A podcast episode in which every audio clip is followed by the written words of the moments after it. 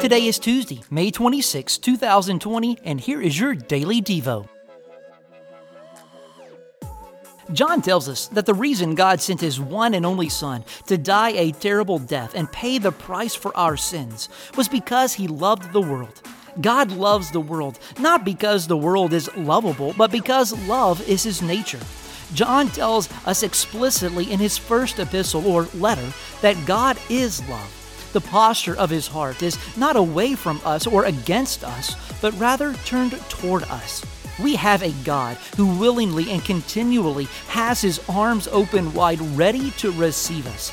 Yet our relationship with God is broken by our sin. Apart from His grace, we already stand in a position of condemnation. The miraculous thing, however, is that believing in Jesus, the Son whom God sent, gives us the way out of our impending peril. We don't have the choice to earn our salvation, but we are given the choice of whether or not we will accept God's gift of love.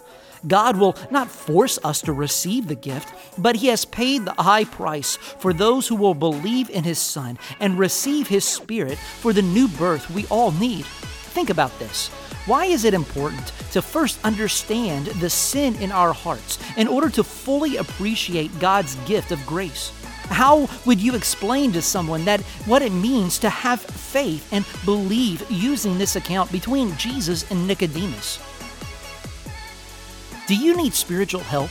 Call or text our prayer hotline at 305 707 PRAY. That's 305 707 7729.